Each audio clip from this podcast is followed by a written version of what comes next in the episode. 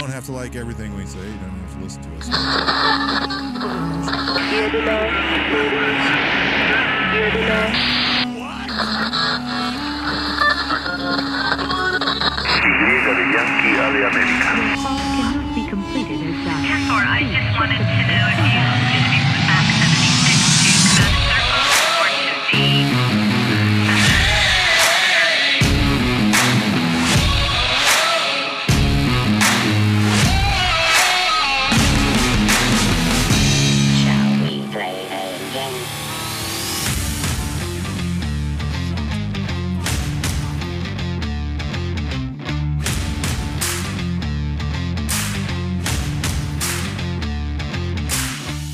Well, truth versus fact is heavily influenced, in fact, probably solely controlled by you based on subjectivity or objectivity. And we don't even understand what those mean sometimes. And we argue to the death not only about what they mean, but whether or not we're doing it. And we're always being objective, right? We're never being subjective, unless, of course, it's our kid because they're perfect. Or in my case, my dog, because she is perfect. That's an objective reality, I think. That's kind of the arguments we make sometimes, and they're just silly and stupid. But today we're going to look at subjective and objective, specifically focusing on objective and facts. Understanding what facts truly are and what objectivity is, and you're going to think, well, this is silly. I do that all the time. No, you don't. Because in the following episode, we'll talk about truth and subjectivity and put it together to understand how we should be reading the news and information, absorbing statements and things people made and looking at it differently. So let's start talking about facts and subjectivity. You want to read the news the way an intel officer does, the way a human intelligence guy looks at reports and information out there to understand things in the world like I do? Do you want to understand what a gray man really does on the intel side? Do you want to know that we actually are very objective and not subjective as much as you might think because you disagree with what we're doing? Because that's what we do. Using some of the stuff I've learned from several intel analysts as close, how have I learned and looked at things myself? That's what we're going to talk about today, starting with subjectivity and facts right here on Gray Man, in plain sight.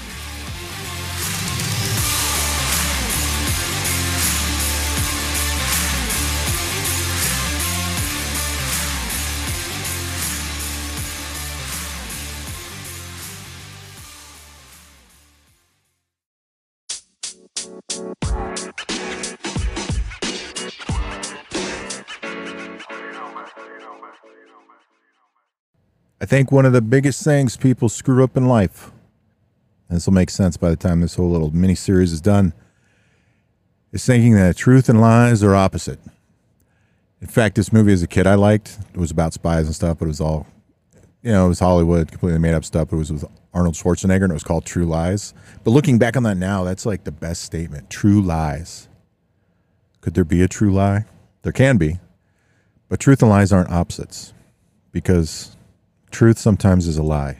And you'll come to learn that by the time this is over. Truth and lies, no. Facts and lies, though, those are opposites. See, one of the things I used to teach my students when I was working in Arizona was about subjective and objective terms and phrases. Because as generational changes come in, and we had more and more millennials and transitioning as they got older into Generation Z, it really became this an emotional cat dance that all went to shit eventually. But getting them to understand that they were very subjective and biased, and getting them to learn words and phrases we don't use. In fact, we outlawed words at times they couldn't use. I did anyway. Things like belief and faith or idea. You know, we're like, those are subjective. They're subjective phrases, they're interpretable. They're not the same for everybody. Some people believe in God, some people don't. What we focused on were facts, information that was solid and mattered because that's what we reported. That's what we report what we collected, but the goal was facts and information that could give us a picture so that somebody could make a decision on what they want to do. It's actually such a simple format and program to follow. I don't know how it has never ended up in the business world. Like I see people all the time, even veterans. Of course, none of them are Intel guys. Well, the Intel guys are doing it right that are, but the other guys, I'm like, man, you should have went through some Intel training, dude, because like you should be begging for this.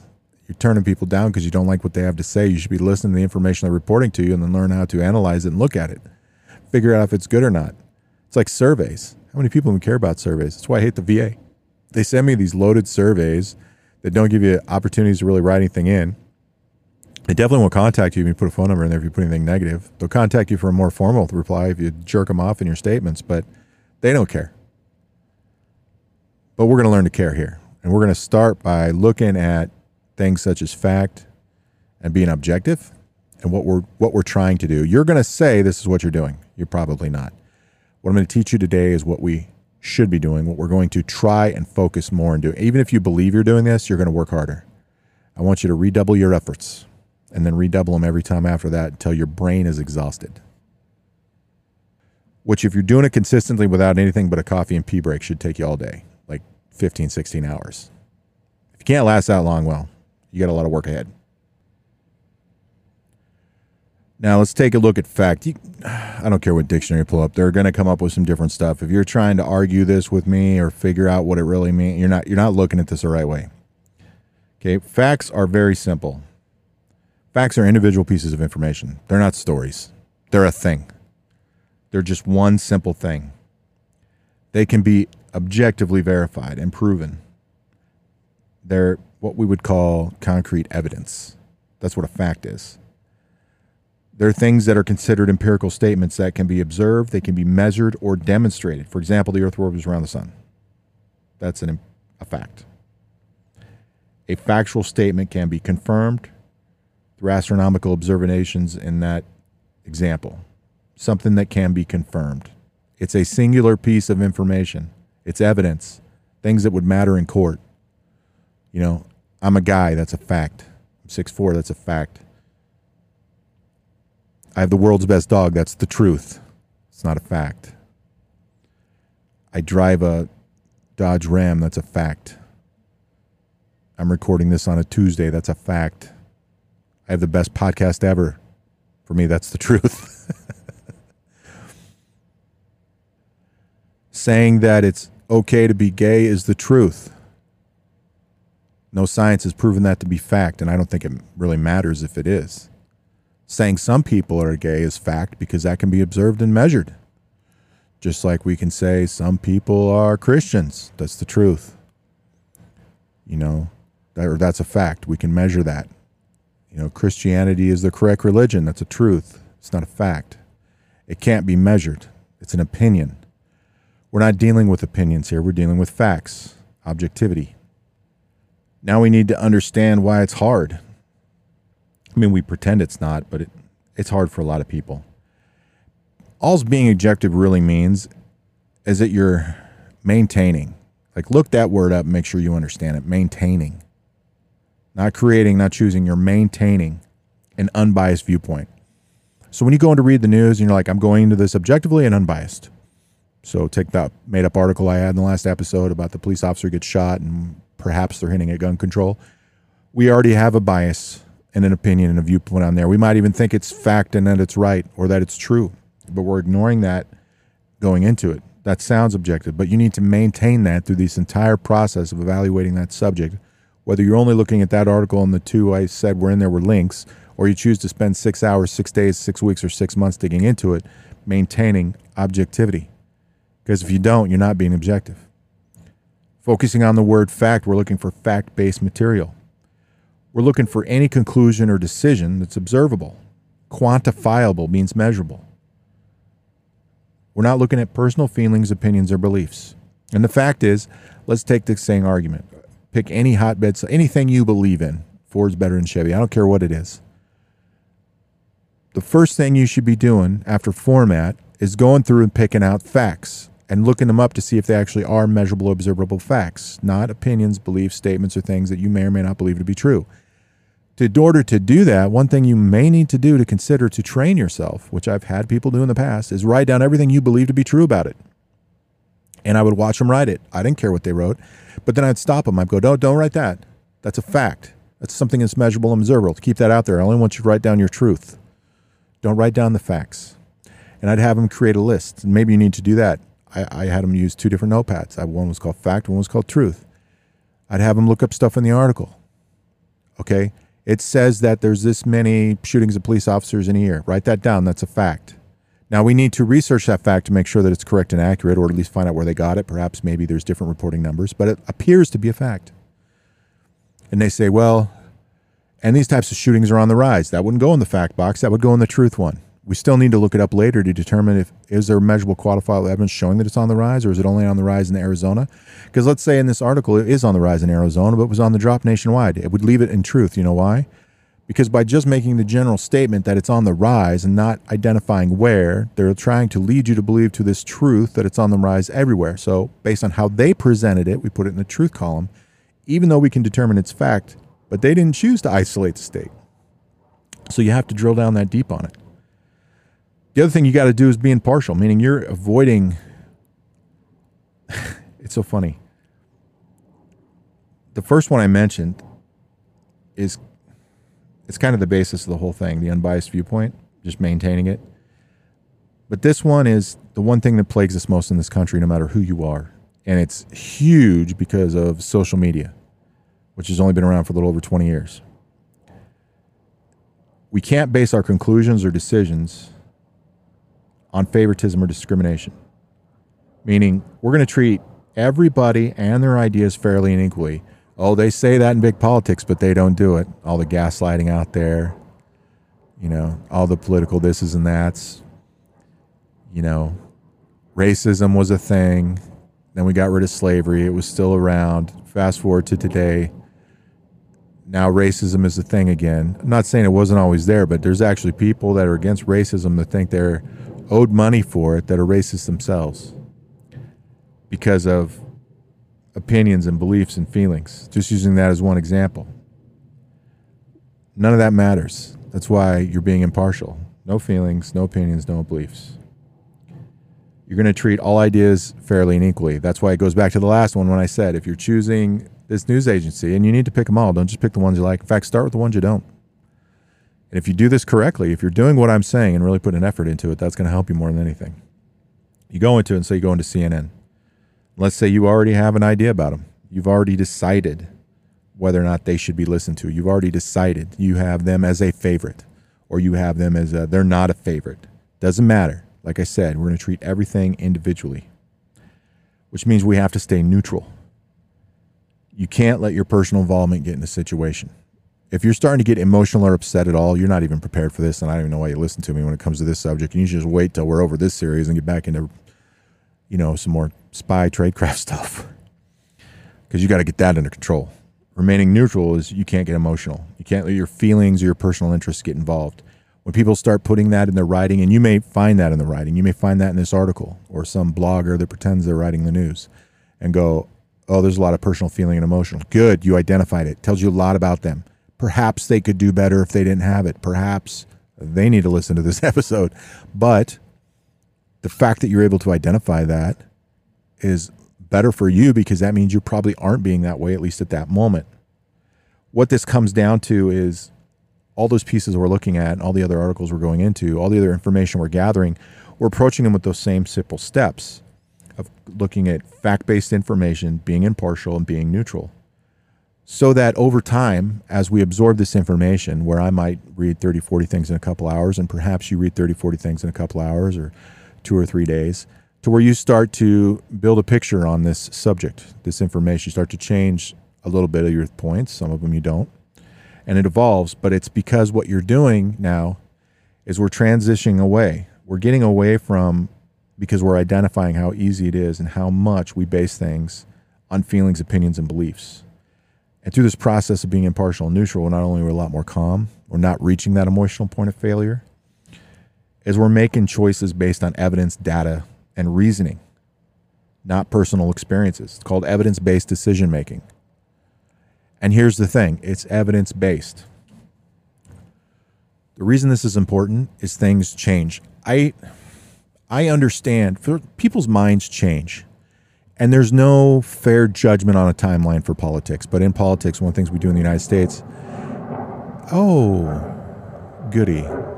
I am positive you can hear that airplane. They were not supposed to be flying. One of the things we do is we look at a politician, typically a president or a speaker of the House, one of the big ones, and they make a political statement, opinion, something they believe. And they go back and they do that like today, 2023. In 1996, you know, because right now it'd be like Joe Biden. In 1996, Joe Biden said this. All right, dude, That was like 20, what, seven years ago? Give it a rest. Reasonably, your mind could change a lot of things in 27 years. Doesn't mean it is or isn't politics, but that's reasonable. If you said it 27 days ago, actually, reasonably, his mind could change too, but we kind of want more evidence of that, don't we? But it's funny. We don't care. We don't believe there's evidence if we disagree, which is weird that we do that because we're not doing evidence based decision making, but time does change things. Look at history. We knew the earth was flat based on the evidence, how we understood it in science at the time. We knew the sun orbited around the earth. And then it turned out the earth was round. And then it turned out all the planets orbit around the sun. You know, all think about all the things you learn in history and mythology and sciences that we knew. You know, I I've watched a lot of documentaries and read stuff on like the pyramids of Egypt. I I find the theories about it uh just fascinating and fun. And I call them theories because I'm not a scientist and everybody has different opinions on this and different thoughts and some of those have changed over time. You know, there's different ideas. Were they built by the Egyptians? Did the Egyptians find them sometimes later? Was there floodwaters that came through there because of like the younger Dryas and something else? Was it a power plant? That whole thing on why it was possibly a power plant and the information they found inside, I think is fascinating. I don't know if any of it's right, but things have changed just because of archaeology based on, um, you know, like I was reading this, like human lives for, I was reading this book. My, my mom bought me this book for Christmas. I love it, this series of books. It was all this stuff on history, and I was reading in there about something like five types of humanoids that existed that we have evidence of whenever this book was written, which wasn't very long ago. And then there's another book I'm going to get, and it was oh, something about sapiens in the name, but apparently there's like six types of humanoids, talking about how the Homo sapien came out on top. You know, because you have like Neanderthal was another one, and then like Cro-Magnon man was another one. Apparently there was one like in East Asia, people they're like people, like human like, but they had like probably bird feathers or something. I don't know. I can't remember. I don't have the book with me. It's too nice, and I didn't want to travel with it. But it's amazing the things we know that change over time. That is to say that facts update. You know, regardless of your opinion of everything involving the coronavirus and science, one of the things we know, if you really looked at it, is the science did change because of discoveries. You know, how many variants do you think there are? I know people think there's four, some people that think are 10 or 12. If you do a little reading, you find out the number is I would say quite a bit larger. But the science changed based on what it is, how is it getting about, what were we going to do for this reason. Politics were heavily involved too, but things did change and update. I mean, look at diet and exercise. Those facts change. What we believe is science and fact. A lot of it was marketing and advertising, but I remember fen-phen being on the market. That almost killed my mom. All those different diet drugs that were out there and what they were used for, and people misusing them, not drinking enough water, and probably shouldn't have been taking them in the first place you know, Mediterranean diet, all that's good for you. Being vegan's good. Being vegetarian's good. Being a carnivore is good. Eating once a day is good. Eating once every hour, 12 times a day is good. Facts and information out there supporting all of them. Some of them change, some of them are fads. But there's science based on some of it. But the point is to say that facts do change. So even if you truly were basing everything on fact, which is, I'm pretty sure, impossible, your results would change based on information. It happens in the intel world all the time we go interrogate Bob the terrorist, right? I would go in and interrogate one of my guys would go and interrogate, and they would tell us about something new, something that's happened before, but it's new in this area. There's going to be these guys, they're going to plant a bomb on a road over here that's never happened before. They're from this new organization, and that's what's going to happen. That's all we have to work with. But maybe over time, if they're not completely wiped out, we get more information from more people and build a better picture we find out that the bombs aren't built on the side of the road. They're actually built in the middle of the road. People always say roadside bombs, but they don't realize a lot of the IEDs were in the middle of the road. And they say, well, they're thinking about doing this, so we think we're doing about old airplane bombs. So that's what we're looking for. But then come find out they're actually doing HME, homemade explosives. But they're taking parts from a bomb, but they don't have explosives in the bomb. They're using electrical components. The facts change. The truth changes, The story changes. Fact can change without the truth changing. Truth can change without the facts changing. It's a fun little thing. So just remember that as you're looking for facts, things update and change. Part of the reason why I chose a news story, it would be breaking news about a police officer getting shot, is Bob the bad guy shot the guy at this time on I 17. He's in the hospital. The next day, there could be more information. Here's what we know about the guy. Here's what's going to happen. We have more information on the vehicle. Somebody spotted it over here. This is what we're looking for. We've met with these people. Here's some other people. The facts change and update. That doesn't make the goals in the end state necessarily change. One of the things I mentioned in the first episode of the goal of evaluating our sources consistency. So don't confuse that with what I'm going to say now about consistency. It's your consistency. What you're trying to do is apply consistency to every situation when you read the news, right? And this can be watching the news, whatever. I'm just saying read the news because that was the class. It's called How to Read the News. Where you're taking the same standards and rules and you're applying them to all situations, all people, all the time with no external influence on your judgment. Now, if you can't take something, let's say most of you are going to look at politics in the United States anyway. So let's say you pick up something as a political subject. First thing you're going to do is you're going to look for stuff that supports what you're doing. So I don't want you to do that. But you know what? Go ahead. If you can't stop yourself, then do that. So you have a position on this hotbed topic in the United States, and that's what you're going to go look for. That's fine. I want you to think about how you feel when you're doing it, everything you're looking for when you do it, the thoughts you're doing it. Even write them down like it's a recipe book for how you're going to look for news that you like. And then you're going to turn around and find things that say the exact opposite you don't like, but you're going to apply the format and thought process you followed the first time. You're going to force yourself to be impartial. And if you can't do that, then you need to figure out which ones of those things you need to take away. And the ones you need to take away, you need to go back to the supportive articles and not use those. That's how you're going to have to force yourself to do it, or you got to have a coach. So, what we're doing here is we're taking an analytical approach. We're actively using critical thinking and analytical skills to evaluate these facts, these arguments, these statements, these pieces of data, instead of relying on emotional or personal responses. And the whole point is to do it through the one handicap we all have is we have to do a lack of bias. Which is why I've said even back in the first season when you're looking at things, building intelligence networks, and assessing and analyzing information, write down your own biases. Because here's the thing. When I told you about having the two notebooks or the two pads of paper, write down truth and fact. Truth you could find in the article. Okay, do the same thing with you. Take that same hotbed subject you're looking at. There's truth and there's fact in there. Remember what facts are. We can measure those, right? Quantifiable data, that type of stuff. Everything else is probably a truth. So write those down for yourself. How do those fall in? One of the things you're going to find out is that your fact list is going to be a lot shorter most of the time. You might even get upset or emotional writing the truth list. And then all you really did was identify your biases, the things you have biases about. And those need to go away when you're looking into that subject or you need to not look into that subject at all. Because biases are huge and they're probably the most detriment to everything that we do. You really have to do this if you're serious about it. Because if you're not, all you're doing is believing lies, even telling yourself lies or creating lies in yourself, even though they're unintentional. Because the thing is, lies are only ever one of two things. That, uh, that- people believe them for only one of two things. They're either afraid they're true or they want them to be. That's all it ever is. Yeah, maybe it could turn out that they're correct, but until they've actually done that analytical look at it, they don't know. They're just afraid they're true or they want them to be.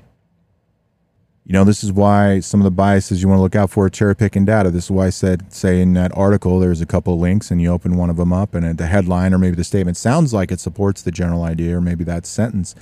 But when you go through that whole article following the format like you did the first one, you find out that, yeah, if you cherry pick that one piece, it sounds like it supports it. But when you really read the whole thing in context, like it doesn't actually support it all.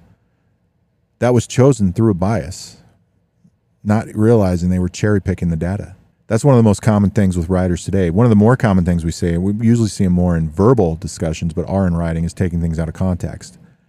Where sometimes you see statements and they'll they'll put it in quotes and then they'll have a few dots because the quote was longer. They only needed that part. You should still look that up because that might be out of context, but actually most of the time it seems like they're not. But then other times they do, like they take the full context of a paragraph or a discussion away and they only pick the one thing and take it out of context. So going back to that same example, they pulled up the link, you see they were cherry picking data. That's also because in that example at the same time they were taking it out of context. They weren't using the full context of that article. Had they done it, they would have identified they would be cherry picking, they would have never used it in the first place. So it's not uncommon for two or more biases to be used at the same time. One of the things that happens in verbal discussions, usually with other people, but can happen in articles, is where people try to highlight kind of minor facts and information that are usually generally irrelevant. They don't matter as much. they act like they're central to the argument or distract from the main issue. It's kind of like I mentioned having the discussion about what was it talking about Ukraine or Israel or whatever, and in the article they were like, "Well, I think this," and I'm like, "Well, here's why I don't. Here's why I think this," and they go, oh, "Well, I just don't know." And I was like, I said in there, I was like, "Yeah, motherfucker, you don't know." Well, the point from that is because at best they're not really conceding that they won't learn anything, but more often than not, we don't see that. What we see is, say, politi- biggest argument in politics in this country. Oh, the Democrats do this worse. The Republicans do this more. And if you can have the right argument with somebody, you can show them like they both they both do it. And like, yeah, but these guys do it more. Like they're picking their opposing side. Well, they do it more. It's like you've already proven you don't have quantifiable data or facts to have this discussion. Why in God's name, after I provided that information to you to show it's pretty pretty even across the board, you would try to drill down farther without any quantifiable information and say they do it more. You can't prove that. And you can't. Because if you could, that would mean at least 50% of the country is wrong when they say it. And that's part of emphasizing a minor point. Oh, well, they do it more. It's like, it doesn't matter. It wouldn't even matter if they did. If the other team did it more, it wouldn't matter because your team's still doing it. What you're doing is saying it's okay for your guys to do the bad thing because these other guys do more bad things. And in most households in this country, we would not consider that moral or ethical. Other things that happen too, especially in poorly researched stuff, is you will see broad generalization or vagueness or vaguely specific and not used to protect people like they do in intel reports because they don't have the information or they're avoiding the facts and data. Most regular people just don't have the information, but a lot of times when I see people that would call themselves political commentators or you know that like they have the platforms on news agencies and stuff, a lot of them are ignoring things that favor their argument. They're only choosing to use the ones to present the argument, much like, say, a cop would in that situation. I told you in that podcast where he convinced the guy to come in over $20. Whereas that is the cop's job, even though we don't like it. For the commentator, man, he's popular, and it's. I, I don't think those guys are really trying to sway anybody's opinions. It's part of the news cycle. They know who their customers are. They're mainly doing that because it appeals to their customers. Their customers don't want to hear that little bit of information that contradicts, so they don't do it. And by doing so, they not only cater their customers and keep making that money, they're just being generally vague. It's not unlike seeing those misleading comparisons where people try to act like a comparison's valid when it's completely distorted or it's a different scale of relevance. You know, it's uh, some of them are hard to identify if you don't understand the subject matter. There's people right now trying to compare, uh, say, the U.S. involvement in Ukraine with the U.S. involvement in uh, Israel. It's like, no, those are um, misleading comparisons.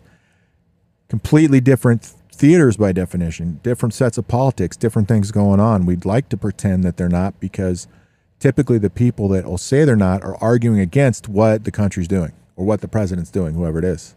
But they are misleading comparisons. They they shouldn't be compared at all. I mean, other things too are like you know people use loaded language where they just use way too many adjectives because adjectives are actually subjective. We'll get into that later. But they uh, use emotionally charged or language that's going to sway the audience's perception. I mean, it really kind of started out back in the day. We talked about the used car salesman and the guy kicking the tires. That's what they try to do. Best salesman in the world are on these uh, major news outlets, and some are on social media. And then the other things too are like appealing to fear or emotion. Some people call it fear porn, or I call them fear mongers. Sometimes lost in their own emotional point of failure, and they use that to sway people. People decided somebody's a good source of info. I used to see it on YouTube all the time with these guys I'd talk to, or that would be around different stuff they introduced me to, and somebody would just be fear. Fe- They'd be in fear. Couldn't get themselves under control. Had no idea what they're talking about. People decided they were a truthful person they should listen to, although there was no evidence supporting that whatsoever. And then they would get sucked into that fear too, and would create this just negative thing. And then when the bad things didn't happen, they'd get mad at me because they didn't happen, and then they would ignore having any further discussion, and then later on pretend like they were never on that bandwagon. I saw people do that. I see people do that all the day, all the time today. Happens everywhere. So, what's really the point of this? We're looking for facts more than anything. We want that measurable data. So, as you're sifting through this information, go back and write down everything I said because taking notes is good, especially if you're really trying to do this. identify the things that are facts, that are measurable, that are quantifiable. They're individual pieces of information. Facts don't tell a story by themselves. It takes a collection of facts to tell a story. And figure out what those are and then research them. Are they in fact facts? Are they correct? Or are there something from a study? So, like in that made up article I had, this many shootings of this type happen all the time. Okay, look that up. It doesn't mean they lied if you find a contradictory piece of information. There's probably more than one place that researches and reports that data. And by probably, I mean there absolutely is. I know that for sure. States do them, federal agencies do them, all kinds of people do them, private organizations do them, lobbying groups do them. You can find lots of them. And then find out by reading those where did they get their data from? Did they do it like a poll and just do a couple thousand shootings, or did they do all reported data through, say, the FBI or through state police forums? How did they come up with those numbers? It's part of the reason why I said truth doesn't have to be fact and can also sound like a lie because you might find out there's, say, 10, there's more than 10, but let's say you only find 10 things reporting on something like that has to do with shootings in, say, 2023, 2021 is probably the most recent. And you find out there's all these different numbers. But then when you drill down and find out how they did them all, they all used real information. They just didn't use the same information. Guess what? They're all telling the truth, but they're all different. How's that work? It's because they use different facts. And they didn't use like alternative facts like Kellyanne Conway tried pulling. No, they all used actual facts. They just didn't use the same ones and they used them differently.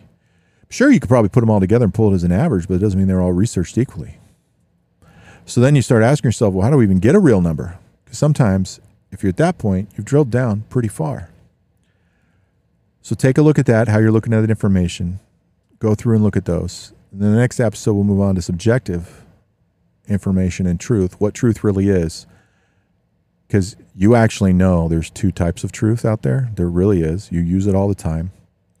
And we need to understand what those are so that we can use them correctly and then avoid their use as much as possible.